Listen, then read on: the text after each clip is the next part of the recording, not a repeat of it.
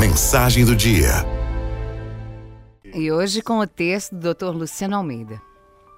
Tem uma frase cunhada e forjada nos caldeirões fumegantes e incandescentes das redes sociais que diz: Foguete não tem ré.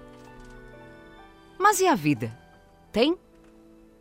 Eu tenho uma amiga, daquelas amizades de sagrado e precioso afeto. Essa amiga, há um tempo que já estava esquecido, foi impactada com a notícia de uma doença triste e quase sempre devastadora.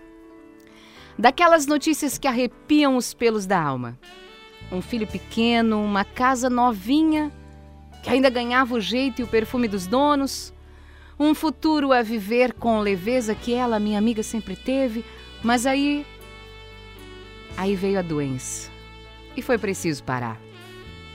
Voltar um pouco nos planos que ela traçou na rota do destino, recuar, reajustar a direção para engatar nova marcha e corajosamente ir em frente. E ela foi. Tratou como tinha que tratar, tomou os remédios que o corpo precisou e ainda todos aqueles que o espírito exigiu nos momentos em que fraquejou. E venceu.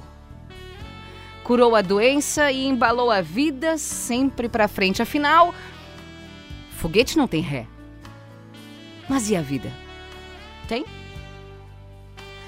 Passados anos que ela não contou, um exame com pontinhos brilhantes de angústia e apreensão foi impiedoso. A doença voltara, estava lá de novo. E de novo a vida matreira exigindo marcha ré nos planos de ampliar a casa, de comprar um carro novo, de viajar sem pressa e sem rumo, de viver sem olhar para trás. Tem uma frase no filme Tudo Acontece em Elizabethtown que diz assim: Você tem cinco minutos para mergulhar na tristeza profunda. Aproveite, desfrute, descarte e siga em frente. Na vida tem ré. A vida não é viagem de se andar só para frente.